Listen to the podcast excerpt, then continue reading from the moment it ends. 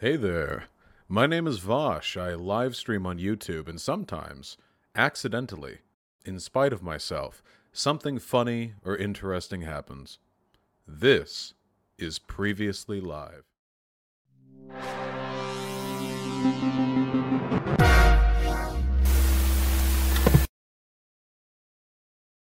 All right. So, what's up, Vaush's audience? I've been uh, spending my whole morning studying you, Vaush. Uh, I've listened to you quite a bit before, but I did like a crash course on you and your your views and your ideology. So, I think we'll have plenty to talk about.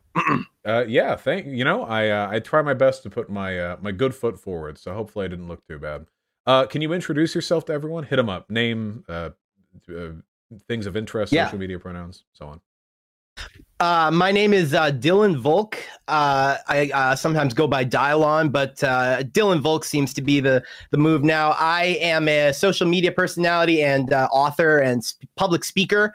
I was doing public speaking a lot before COVID. I wrote a book. This book right here on my shirt, and uh, it's uh, "Bad Choices Make Good Stories: My Life with Autism," and uh, it's my auto bio of living in multiple different states, trying to fit in with many different crowds, from black people to gay guys, lots of dating, and going to jail a few times. Uh, and it's the first book with emojis. It has emojis through uh, through the whole thing, like uh, see right there. I might actually be able to read And- it then.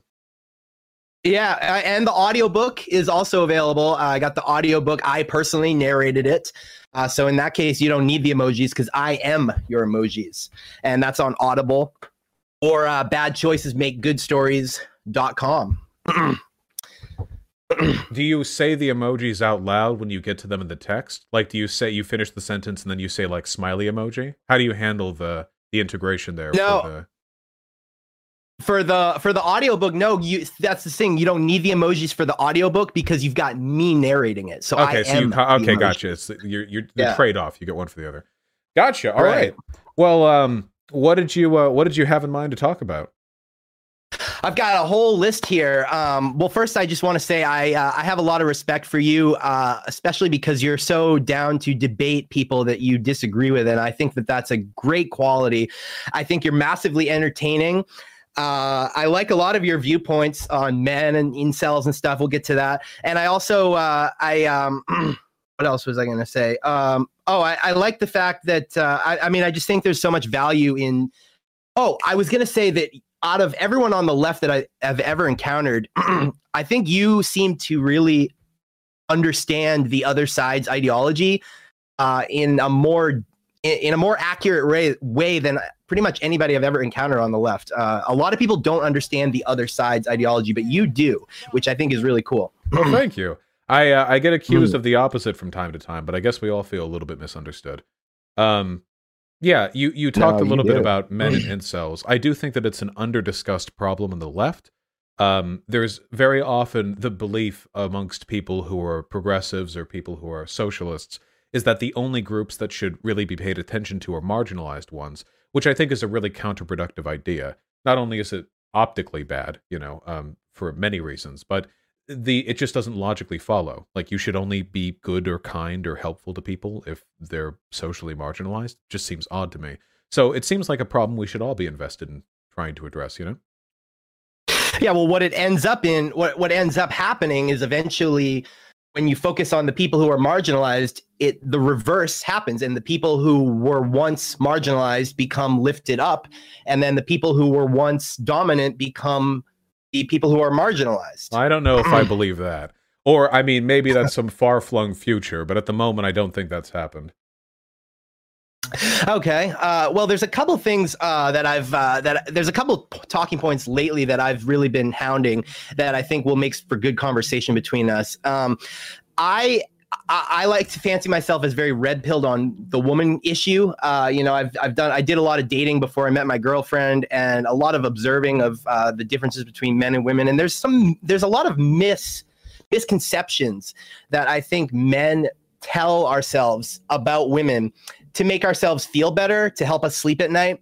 But I think that a lot of these are just bedtime stories. And among them are one that I'm sure you'll agree with is that that women don't like liberals, liberal men. That's not true at all. Liberal men get married and date all the time. But uh, another one is that women hate each other. there's this idea that oh nobody hates women more than women women hate each other that's sometimes true obviously they can get catty but much more often what you actually see if you observe women is women rolling out the red carpet for each other i think most of the time women treat each other much better than they treat men or even than men treat each other uh, like I got a couple examples. Like no, I, th- I was I, I was bored on YouTube. No, I want to say mm-hmm. I think I, I would say generally that's true. I think that uh, women are socialized to be amicable and and agreeable. Just generally, they are um, with men and with women. But if you, generally speaking, if you have two women together, since they've both been um, socialized to be a little bit more like that, I think maybe there's the possibility of them generally being more friendly to each other. We see a lot of this in the um, in the social circles that women have. For example, uh, women are much less likely to be homeless, and they're more likely to have a place to go if they ever get ousted from their house. I think they have better social connections, like a, a stronger network. I don't think if it's anything like um, inherent. I don't think it's a biological thing necessarily. I feel like it's uh, we we just we teach men to be alone. You know, we teach men to be very right. very isolated, very solid uh, solitudinous, very very solitary, uh, and it I think it backfires. Like it really really hurts guys. I think. Yeah, and one thing I saw you say on the stream is that we need to have we need to encourage kings complimenting each other and giving each other affection. And it doesn't have to be gay, but it, it should be more encouraged because it's it's discouraged. Yeah. Uh, oh, one, and I totally absolutely, one hundred percent. Yeah. Like because yeah. we don't because like wait, did, when you were growing up, did you did you ever just get compliments from guys or even from anyone really like growing up right you, exactly yeah no i didn't maybe from like friends like a couple of times maybe but for the most part that just doesn't happen i think a lot of guys are worried about complimenting each other because they don't want to come off gay or anything but it's not just the gay thing it's also like i think it's it's about the constant posturing like they insult each other instead but the insult's supposed to be like friendly it's like, uh, ah, you sucked. You're looking kind of fat lately. but it's like a friendly insult. And I get it can be fun, but yeah. you also need sincere compliments to balance that out a little bit, you know? Right, dude, you're you're sounding like a like a mirror image of me. I've said this exact thing. Uh, by the way, I didn't plug my social media. If I can just plug that real quick, it's real Dylan Volk, R E A L D Y L A N V O L K on Instagram, YouTube, uh, and DLive. Uh, but anyway, yes, I um, I totally agree. Men are men are worried about call, getting called gay, and therefore th- there's this thing in the back of their mind, whether they realize it or not, that they don't want to lean in towards friendship with other men too much or compliment each other. I mean, look at look at uh, a guy's selfie on social media and look at a girl's selfie. A girl's selfie, you'll see lines and lines and lines of comments. And this is how w- people say women hate each other. Really? Look at a girl's selfie. Oh my God, you're so beautiful. You look fabulous, girl. Blah, blah, blah. You'll see 10 pages of that. And on a guy's selfie, do you see, first of all, very few girls, I mean, maybe some will will but not as much as they'll compliment other girls. And then guys are not gonna so who who compliments us? Nobody.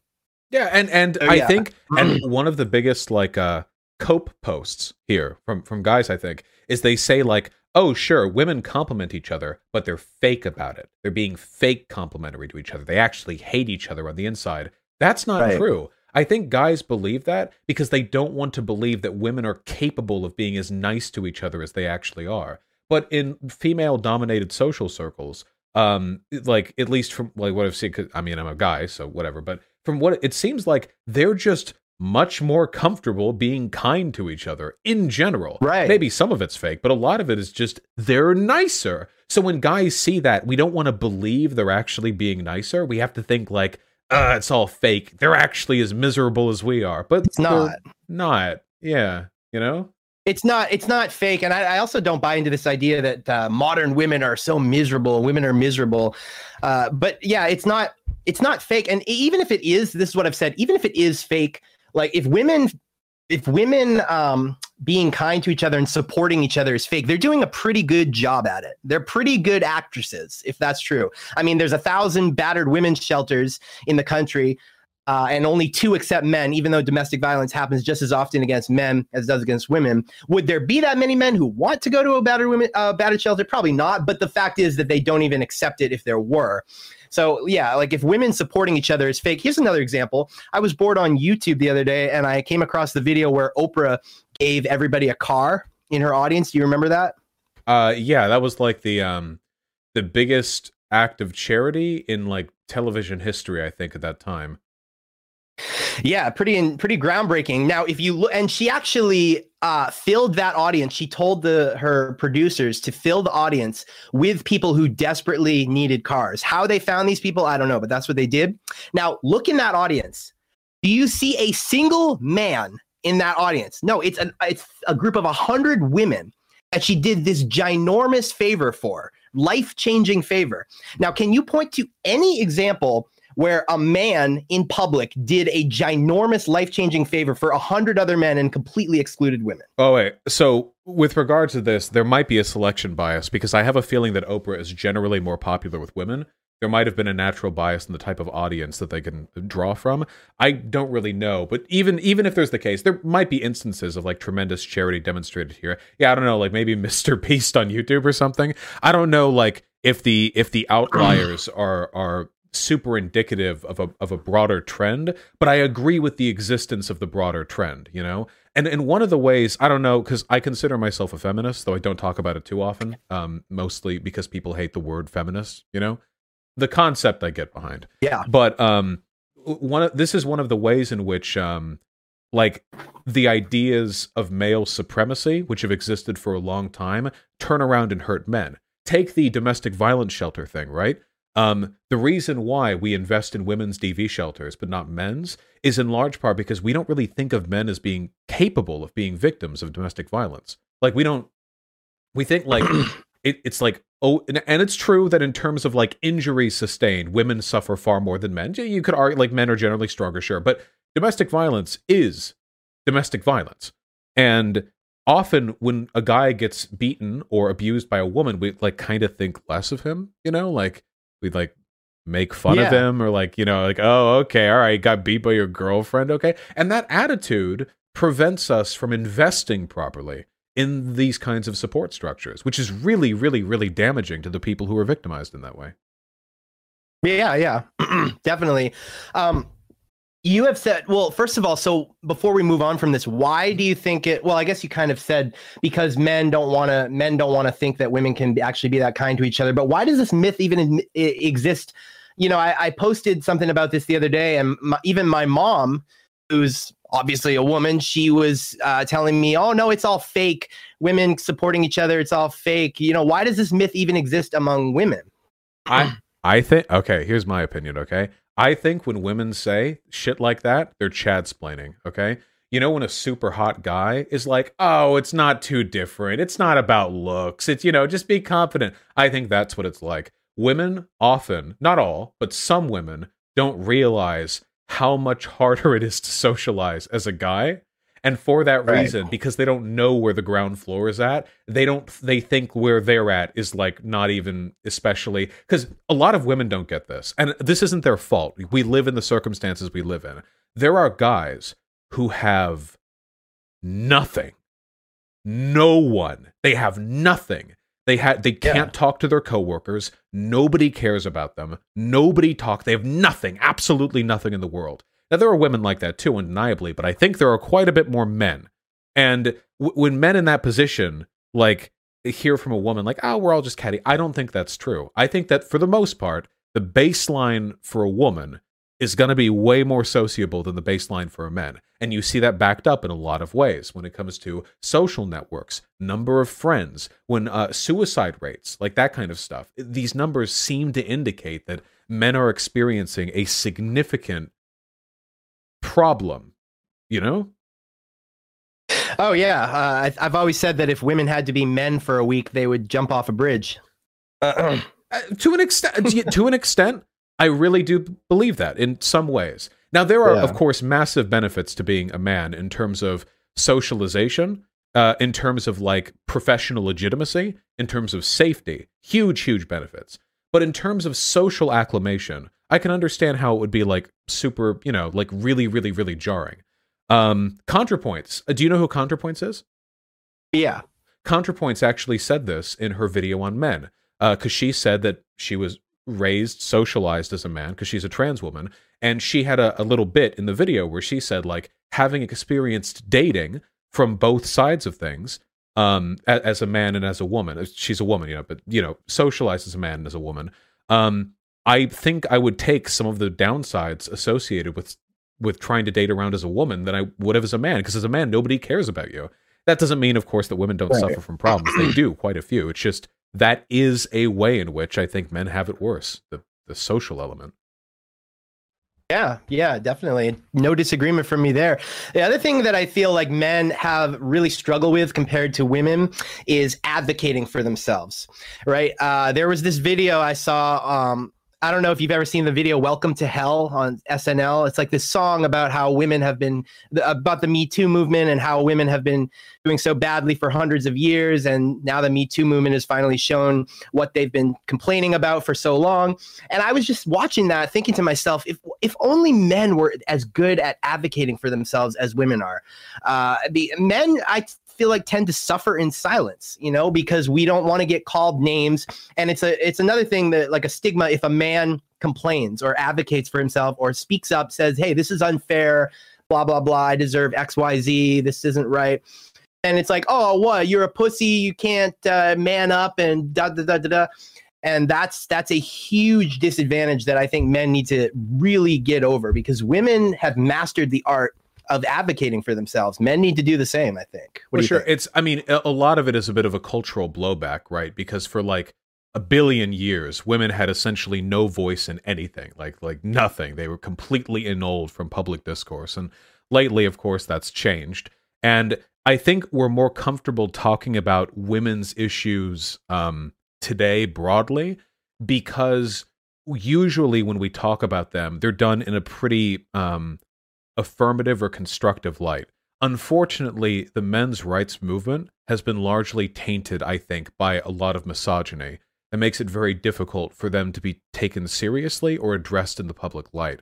Another big issue, I think, is that when we're talking about men's issues, we're trained to believe men don't need help. Like women, like, do we help women with their issues? I mean, sure, they're women, they need help, but with men, we're supposed right. to fix these things on our own. And a lot of advocates for men's rights also do this. For example, the term toxic masculinity. It's a really contentious term. I get that not everyone likes it, but put to a to a name, you know, it's about the idea that men are taught to behave in ways that are hurtful to themselves and the people around them, like being really prideful or like having anger issues or that kind of thing, you know? And when you talk about concepts like that, often people who advocate for men's rights disagree with it, but they're disagreeing with an idea that needs to be recognized to help men. Um, and I believe that toxic femininity is a thing to an extent as well, but that does get addressed by feminists. The types of behavior women engage in that um, prevents them from achieving liberation collectively. So we need to work together on this, you know, I think, but I don't know how well we're all able to do that when we're so antagonistic to broader gender discourse. Hmm.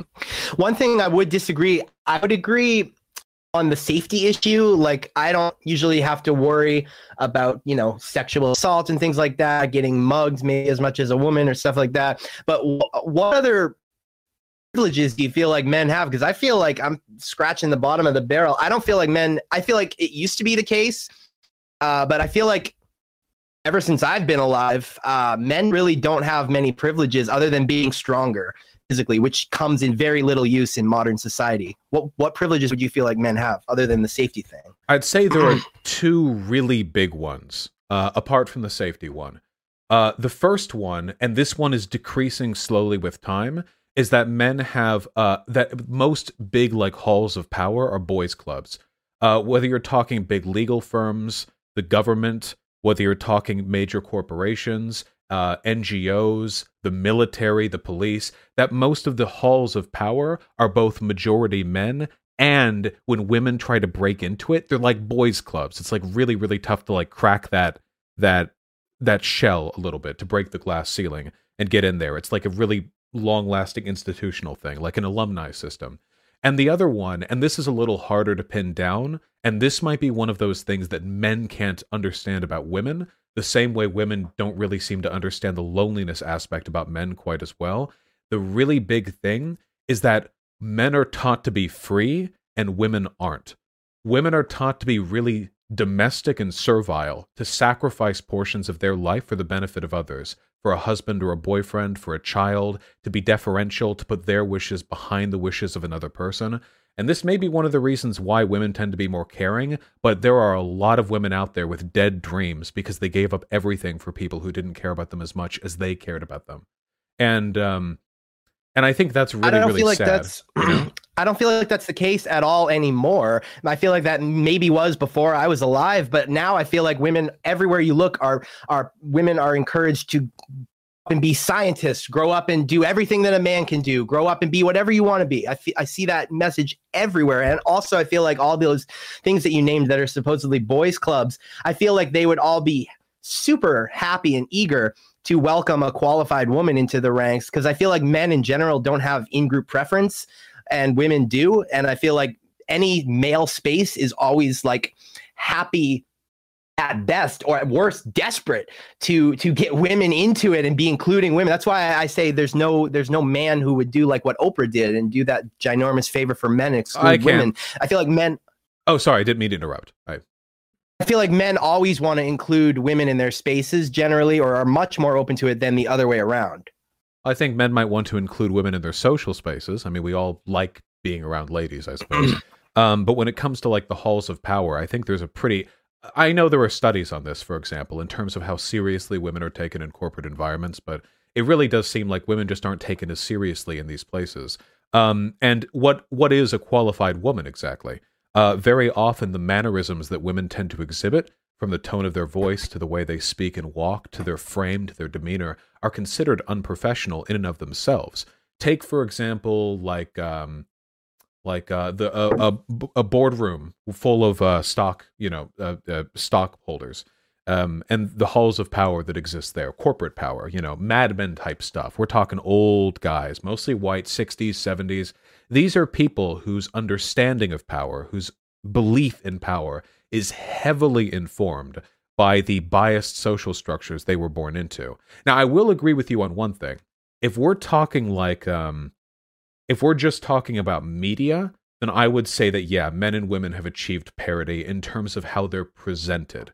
We see female empowerment all over the place. In fact, we see it Right. far more than we see explicit male empowerment. If we only looked at media, produced artwork for the world to consume, I feel like it would feel like things are more even or maybe even balanced in favor of women. But I think that imbalance is to compensate for the world we live in, which is biased heavily against women. It's like um it's like how black people are disadvantaged in a ton of ways, but if you look at like media, you're going to see pretty much only pro black or pro diversity stuff unless it's explicitly like conservative political spaces. But general neutral spaces like corporate messaging, it'll be like pro BLM. But then you look at the world you live in, and the world you live in is like police brutality, drug war, criminal justice bias, and it's like, oh my god, the the the discord between these two worlds is so significant, you know?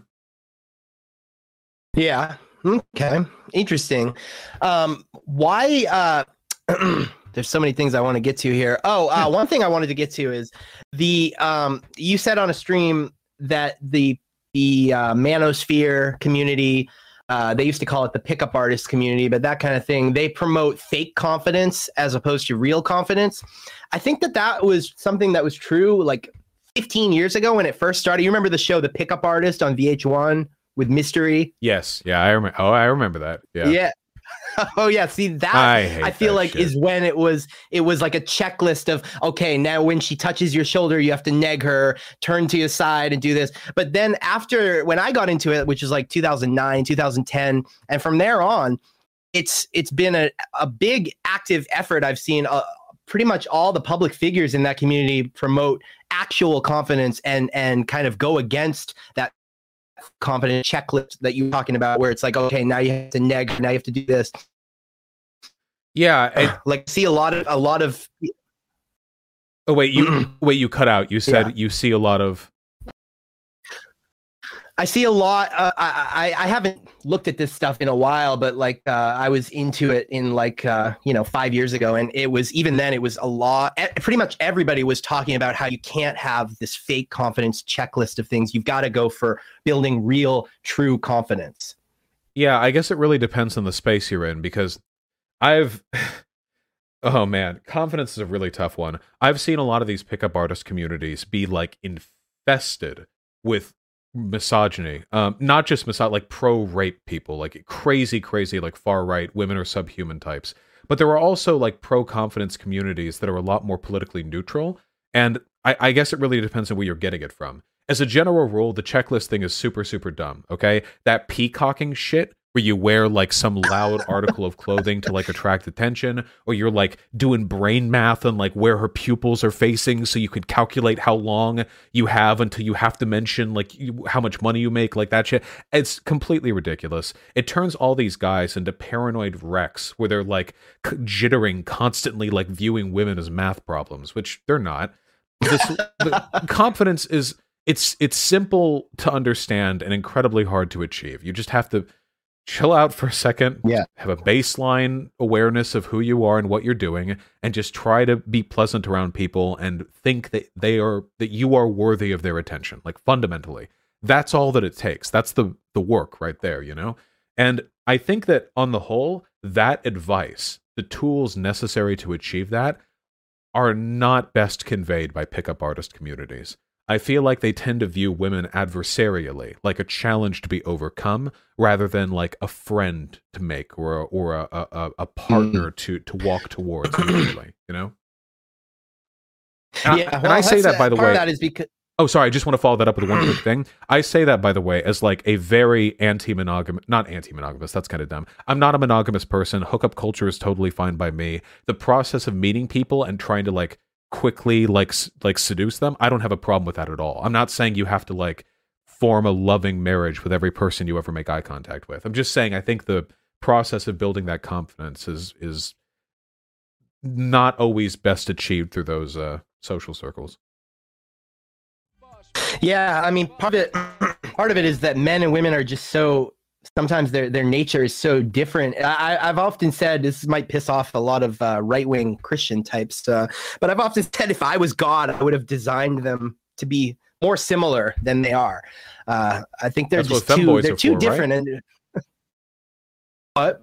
That's what uh, femboys are for, right? Oh, uh, I, I don't know. I guess so. Sorry, bad, um, bad you, joke. Sorry. Yeah, uh, you've you've said that uh, you you uh, you complain about women. Uh, I mean, you have some complaints about women. I think I heard on a stream you were kind of just jokingly saying like, "I complain about women all the time." What would you say your main complaints about women are? Uh, I I think it can be very cathartic to make general complaints about groups of people, including women, uh, as long as you do so in a way that's constructive and doesn't enable like misogynistic attitudes.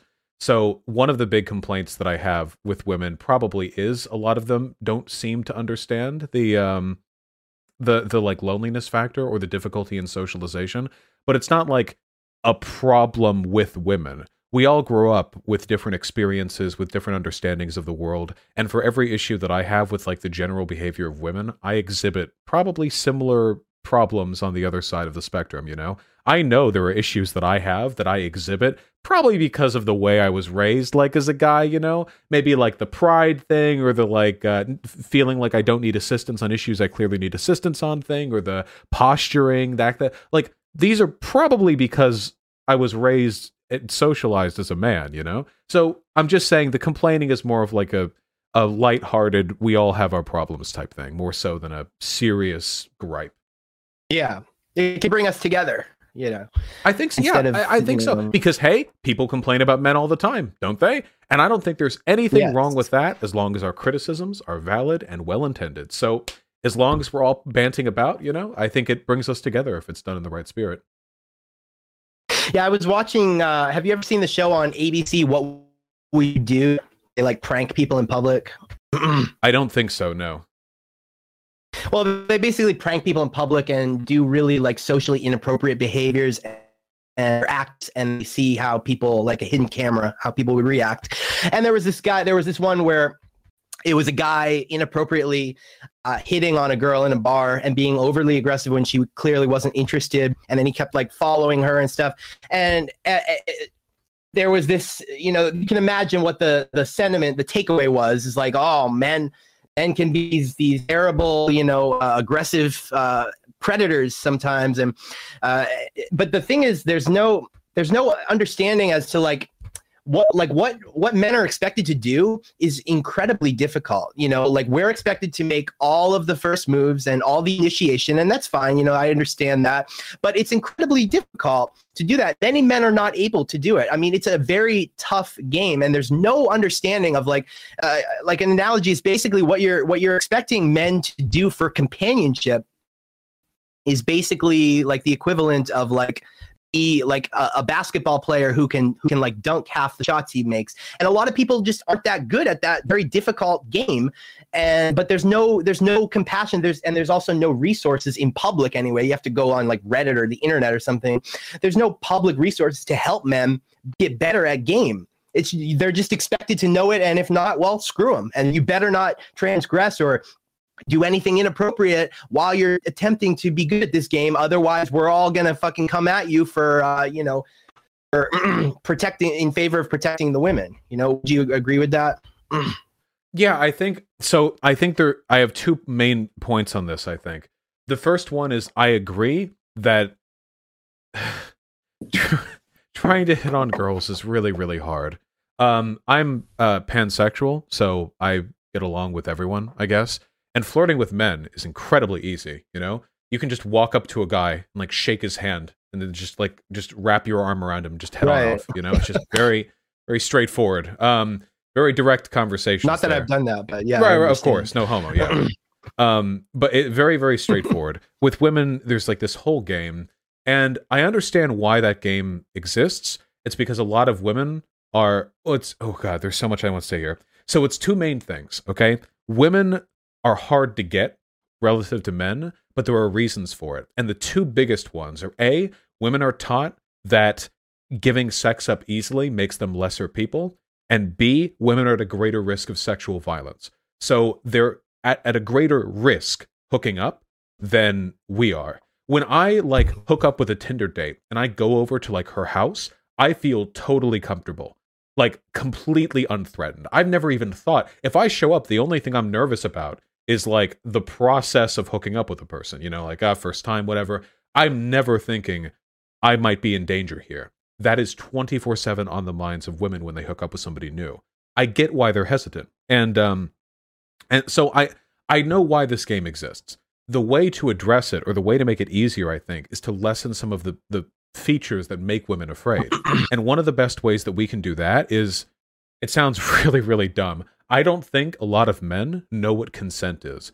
Just from the conversations that I've seen online, I think a lot of men legitimately have no idea what it means to have like a person want to have sex with you because they aren't taught it. They just they know what having sex is and they know like that it's good when the woman wants it, but there's like this muddled like they don't really know like how to see or confirm and I think that makes them behave poorly to say the least and that makes women nervous. So it's a problem, I agree.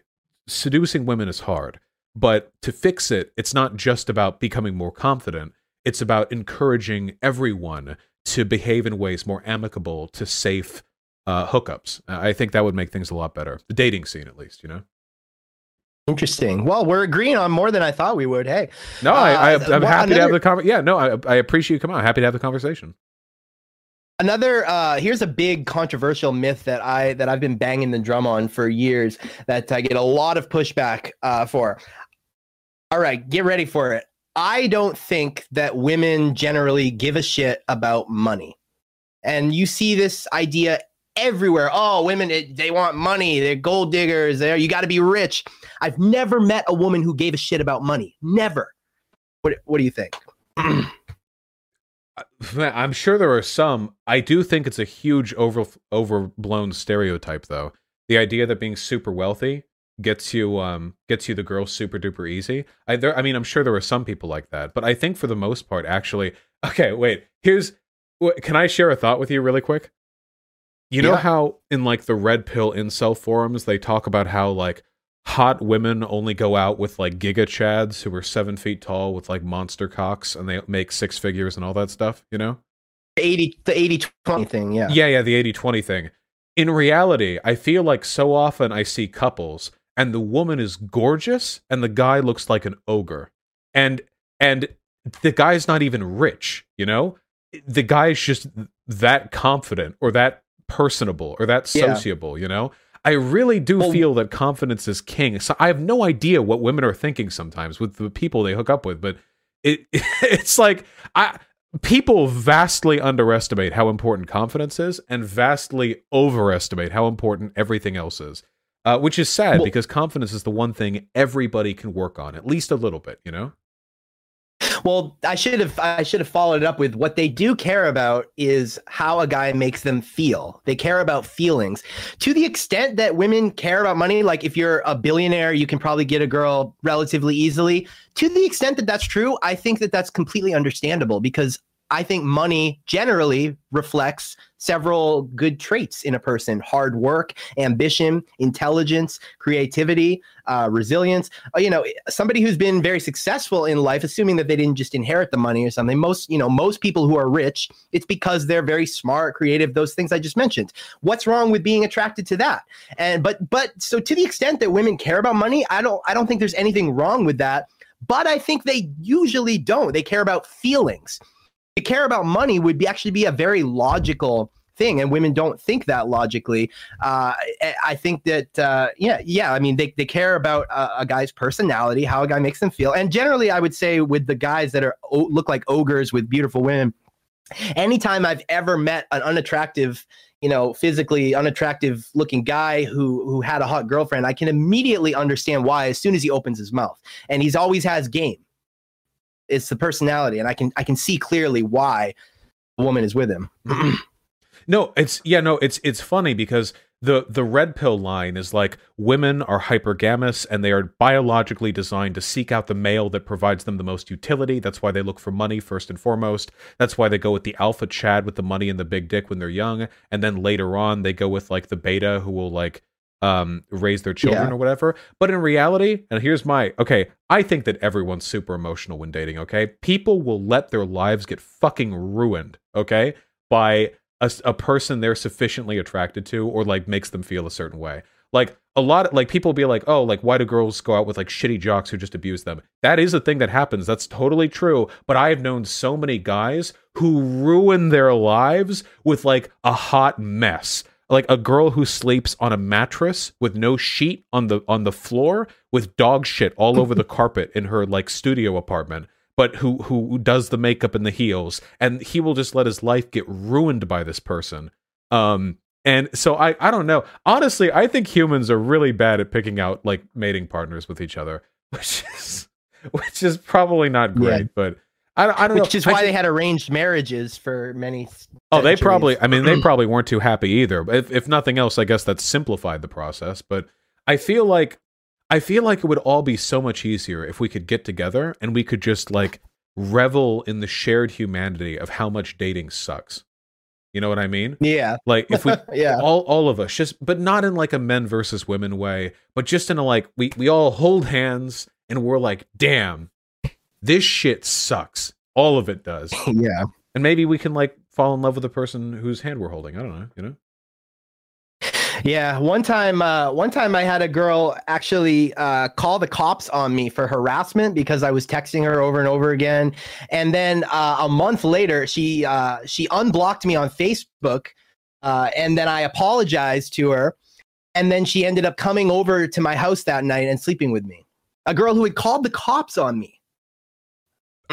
I yeah, I can't. I should speak. I have so I know. Well, I will say this much, by the way. Um, this is you know how like there are experiences women and men have that they don't share with each other, so we just kind of grow up and we don't really know how it is on the other side. I spent my whole adolescence learning about like crazy bitch ex girlfriend stories. I heard them all the time. Every guy had one of these stories. My ex girlfriend was like this. My ex girlfriend was like that all the time. But and I didn't realize this till I started interacting with guys. Women have the same stories, but they're so much scarier. I feel like for guys, the story is like my crazy bitch ex girlfriend like lied about me or like humiliated me or took my money or something. And all the cr- crazy ex boyfriend stories are like I nearly died, he showed up at my house at 3 a.m. in a car and honked at my front for 15 minutes before throwing a rock through the bedroom window with a note attached to it saying that he was going to kill me. Like Okay. it's like like it's like oh Yeah. my god! I just because I know I it's like crazy. I had like high school friends who were girls, you know. And and I, I thought they were just living normal lives. And I heard one day, like, oh, they broke up with their boyfriend. Okay. A couple years later, I talked with them and I was like, yeah, whatever happened? And she's like, oh, yeah, well, one time we were had an argument. He choked me for a second. And after that, I had to like kick him out. It's like, what? You didn't? That's what happened? what? Yeah. I don't know. I have. I Yeah. um yeah I don't know I just it I, I just feel like there are a lot of parallels across across the board here you know Yeah, yeah, definitely. Um, so you said you were at Pol- uh, you said you were at Politicon. Uh, I was there, and I didn't. Oh no, I, didn't want to be you. there. I couldn't go there because of COVID, but I want to go there next uh, next year. Uh, Politicon is the best. I was so sad when they didn't have it last year. I love Politicon. I would love to see you on stage with one of those debates with Sally Kohn or something. Yeah, show, with my reputation, I have to show up wearing a bulletproof vest or something. Jesus. Yeah. Um, no, I, I'd be, I'd be happy to go. I'd love to look some of these people in the eye while arguing with them. The only person I've ever done an IRL debate with was um was Destiny. It was like a super super um like low key, uh like quiet debate. Um, but it'd be funny to argue with some people like face to face, you know, so I can like try to mog them with my large piercing Yeah. blue eyes. Oh, Jesse Lee Peterson. I did Jesse Lee Peterson and Tim Pool. Wait, I'm sorry. I'm totally blanking. I did Jesse Lee Peterson and Tim Pool. My bad. My bad. Those were more like Oh, interviews yeah. than debates, though. I think. I, w- you know, I was in the audience when you did the Jesse Lee Peterson because I worked at I worked for him for a couple you of years. were? I was there, dude. Yeah, we met. Holy sh! Wait! Oh my god! Yeah. we- Yeah. didn't we shake hands? Probably, yeah. Yeah. Oh one of the my god! I'm there. sorry. it was like a year and a half. I have a really Yeah. bad memory.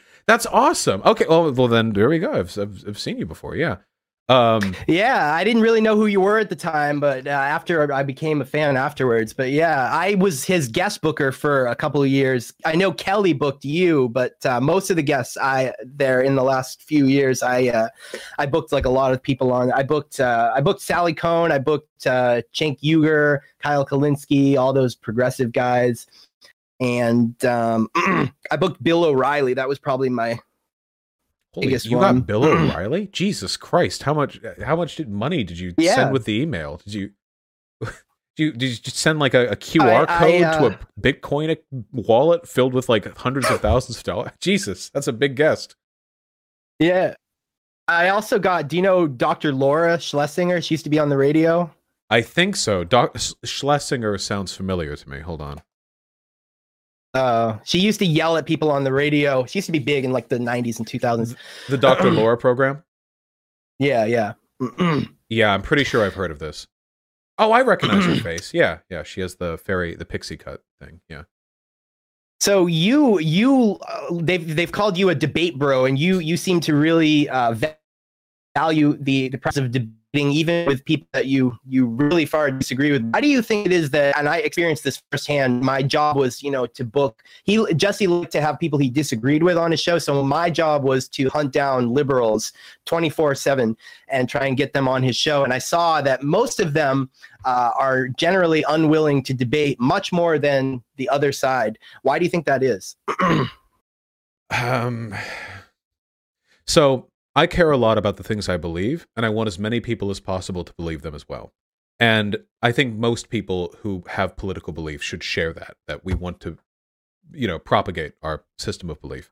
What I found when I started going online and participating in politics is that left leaning people, whether we're talking liberals, socialists, whatever, really didn't seem interested in breaking into most of the mediums by which you spread an idea. They would make video essays where they would like for 40 minutes they would go on and on about like an idea and they're good video essays. I'm not knocking that. They're helpful, but there are wide avenues that a lot of people on my side just don't seem comfortable with. I think a lot of that is because they're a little bit complacent, you know. Oh, my ideas are correct. Why should I even bother engaging with other ones? Which I think is very, very arrogant. Um, I think a lot of that also probably comes down to the fact that the left leaning demographic tends to be younger and less prone to confrontation. If you take a look at like um, a matrix of which characteristics make a person prone to aggression, you're going to find a lot of characteristics that don't overlap heavily with predominantly left leaning communities.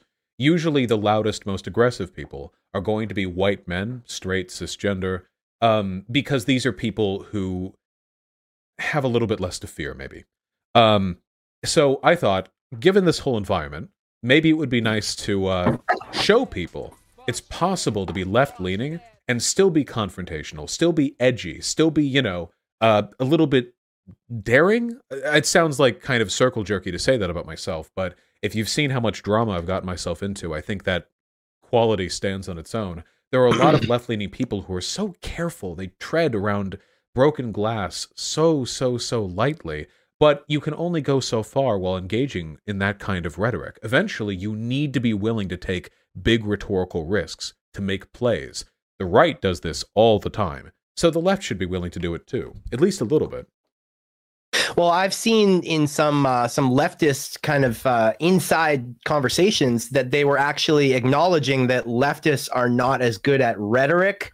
Not that they're wrong or uh, that the that the right is right. The right is just better at rhetoric that's convincing to people, and the left is not as good at that. Do you, is that something you would agree with? And if so, do you uh, like what? Yeah, no, one hundred percent. Yeah.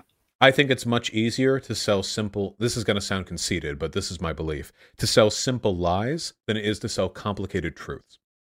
Now, you can sell complicated truth, or sorry, you can sell simple truths. Bernie Sanders did that really well. Did Bernie Sanders go on and on about Marxism, Leninism, or about like the labor theory of value? No, no, no, no, no.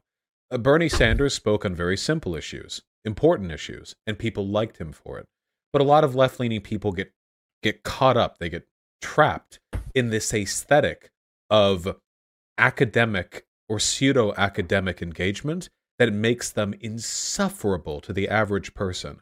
It's not that they read and that's a problem. It's good to read. It's just that they they forget how to talk to normal people. If when I imagine like a right-wing pundit, I imagine somebody who is deeply in touch with what an American wants to hear. That's what people like Tucker Carlson, what people like Rush Limbaugh, what people like Bill O'Reilly do. You know, even if what they say is BS. like Enoch. Uh, to an extent, I mean, yeah, if you're a neo-Nazi, then yeah, the people want to hear that too. Um, they they say things people want to hear. They're good about that. Um, but people on the left, they aren't quite as good at that. They say what they want to say. They're not as good at meeting people where they are. So these are things we need to get better at. We need to meet people where they are. You're reminding me a lot of. Uh, are you a fan of Ben Burgis? I have some disagreements with him, but he's done some spectacular work that I really appreciate. Yeah. Have you ever seen the interview? I uh, I booked him on the Jesse Lee Peterson show. Did you see that? Believe it or not, I did, but it was a little while ago. Um, I don't remember all of its contents. Yeah,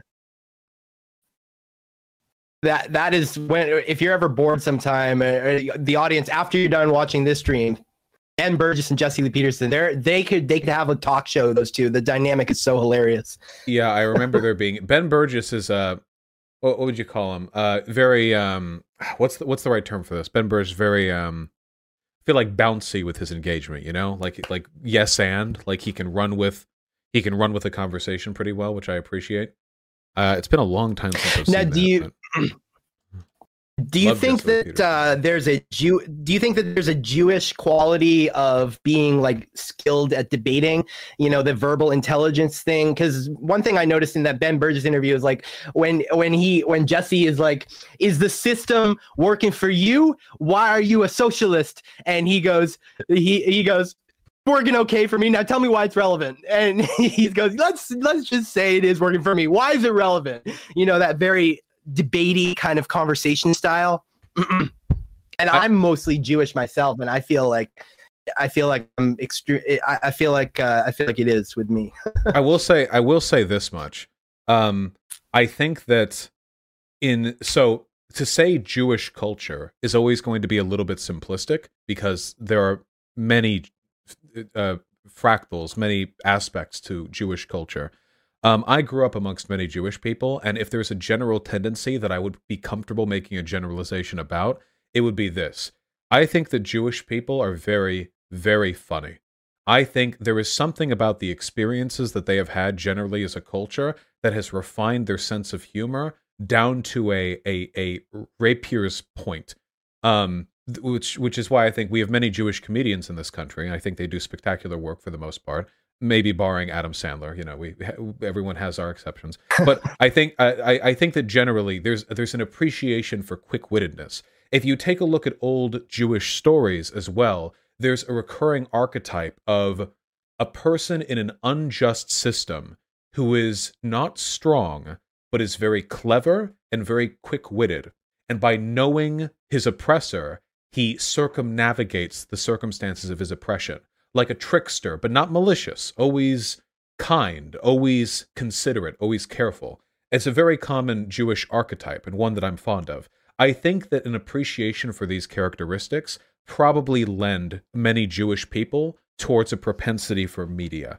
Um, because comedy is the yeah. soul of almost all forms of engagement.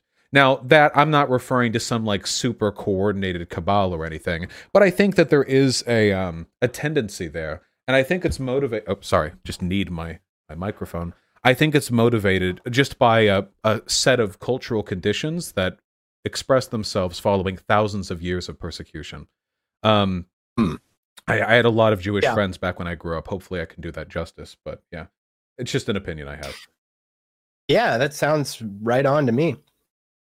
Um, one thing I've always wondered is, uh, you know, um, oh, actually, let's talk censorship first, because Ben Burgis is actually one of the few people on the left that's totally anti big tech censorship.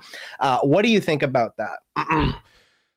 um, it is unfortunate how much control uh, big tech has over um, general discourse. The idea that conservatives are being like censored on social media is super not true. You can take a look at whichever posts like get the most circulation on Facebook at any given uh, day, and like ninety percent of them are like huge conservatives, like Candace Owens or Ben mainstream. Shapiro. Those are yeah, but those are mainstream conservatives. I would say it's like the the alt right that's been sent, the alternative. Oh sure, yeah, well, far right. Oh sure, the far right. I mean, they do it to themselves, don't they? Um, social media websites have TOSs that prevent stuff like racism, and they're racist, so I guess they get hit with it. Um, I mean, this is kind of like a open up the bag with a dead bird in it type situation. Like, what'd you expect, right? I'm okay with big tech and their websites having terms of service that preclude forms of hateful harassment or abuse because I think that makes it easier for people to use these sites. And I think it's a pro free speech position because free speech will always remain an illusion if you allow black people to share a social space with people who want to hang black people. Um, the, like free speech cannot exist in that environment. You have to preserve an element, an atmosphere of some baseline level of of decorum, of of civility. Um, so yeah, I would, in that case, I mean, they get themselves axed from these programs, but I don't think it's because they're being specifically targeted. They just keep flagging the rules, you know. But like, uh, like they banned Gavin McInnes and Milo Yiannopoulos many years ago, right? These are people that never talk about things like the Jewish question, don't even talk about race and IQ. And then they had David Duke on there up until just a couple months ago. So I feel like it's very not consistent. You know, I, I would be totally fine if there was specific guidelines that says this is exactly what you can and can't say, but it's not like that. Well, there's it's, never going to be very a, opaque there's never going to be a perfectly consistent application of TOS violations. It's r- realistically, if you're on Twitter and you get banned, it's because you got a certain number of reports.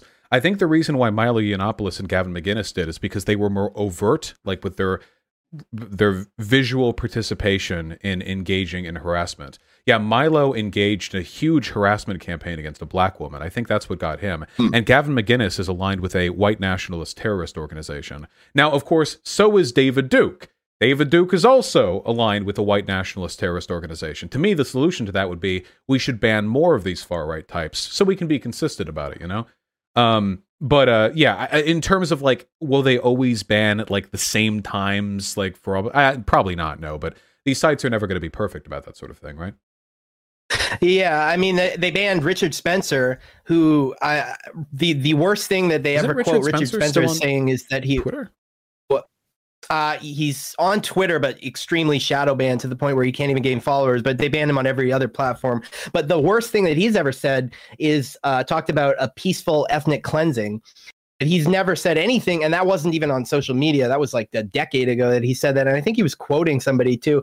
But he's he, he's extremely if you actually listen to him he's extremely like polite and moderate. He doesn't say anything well, violent. He doesn't say it well he's polite and moderate in his behavior. His political prescriptions are those of a nazi politeness doesn't really factor into the application of the tos right we saw that when milo yiannopoulos god bless him leaked that uh, audio from after Charlottesville, where like Richard Spencer tries his best mm-hmm. to play this like, you know, buttoned up collar, like nice guy, you know, I'm your friendly neighborhood neo-Nazi. But then the leaked mm-hmm. audio, he's like, these fucking he's like screaming racial slurs and like anti-Semitic slurs and stuff. And that's what he really is. You know, you can dress a Nazi up, you can, you know, put makeup on a piece of dog shit if you want, but at the end of the day, their ideas are harmful, and I'm okay with them receiving a proportionate level of social displacement.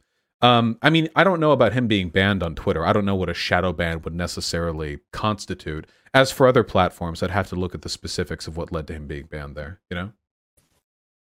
Interesting. So you would not be for them being regulated as a utility and basically only speech that literally violates the law and goes against is that the First Amendment does not cover uh, being subject to banning. um, it could be regulated as a utility. The problem is, I think a lot of people underestimate how extensive harassment law can apply when you're falling under the purview of the um, of the uh, uh, uh of United States like case law. So, for example, a lot of what the alt right types get banned for off social media would get them thrown in jail if they said it to somebody's face. There are ways in which you can use language to, um, even with our First Amendment protections, you can be arrested for engaging in harassment. I mean, if you walk up to a Jewish person, start screaming like anti Semitic slurs at them, you can absolutely go to jail for that depending on the ways in which you do it and a bunch of circumstances. So it's important to remember they've gotten off easy because of the internet. The internet has been kind to them. In reality, if we deferred all of their behavior exclusively to the purview of the United States government, in all likelihood, quite a few more of them would be sitting inside of a jail cell. So, you know, be careful with what you wish for. I'm happy mm. that the internet is selective with the um, types of people it allows to participate in public discourse. I'm not happy with who gets to choose who's allowed, but I am happy that there is a choice to be made, you know? Hmm. Yeah. Okay. Uh, would you ever debate somebody like uh, Mike Enoch? Because I have to say, I would pay to see you guys debate. he backed out of the debate. Um, I, I was supposed to debate him. It was a 2v2 debate with myself and Destiny versus Mike Enoch and Striker. Um, but Enoch pulled out. He dodged, and um, he got replaced by James Allsup. And Mike Enoch, to put it lightly, was extremely lucky that he backed out of that.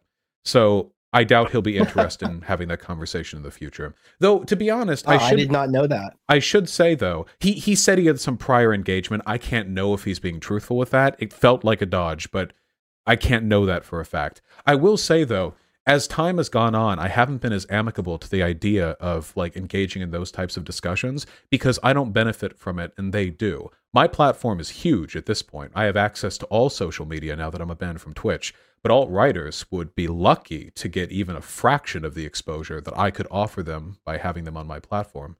So I have to wonder sometimes to what extent does debating them, even if it's fun, I like the debates. I, I love arguing with people I dislike uh, uh, I dislike and disagree with. To what extent am I bolstering them just by giving them the platform? Because I've seen this happen before. If you debate one of these types, even if you roll them, I mean, even if they get crushed, then they go on and they talk about it for months and they get engagement and media attention because they talk to me and they're like, oh God, you debate like this whole thing.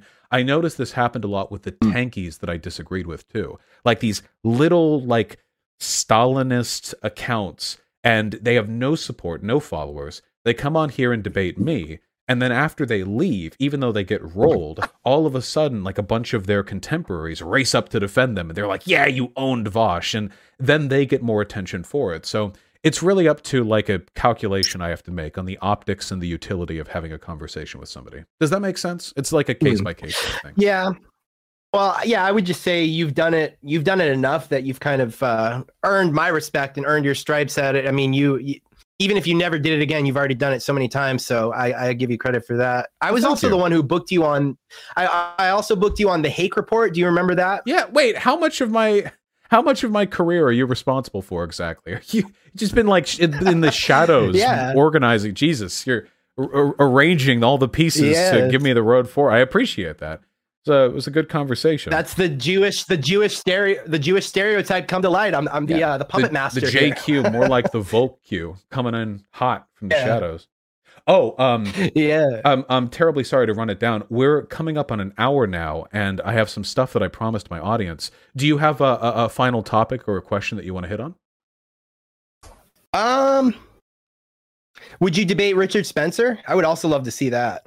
Um, uh, he feels like so irrelevant now. I would have to think about it. Principally, I'm not opposed to it. It would be interest. I think I would mostly just want to like ask him about the leaked audio.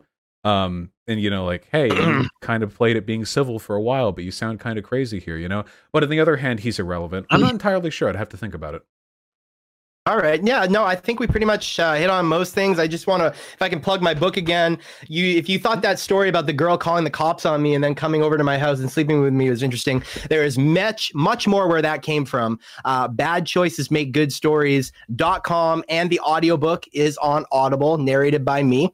Uh, Bad choices make good stories. My life with autism and my social media is uh, real Dylan Volk. That's R E A L D Y L A N V O L K.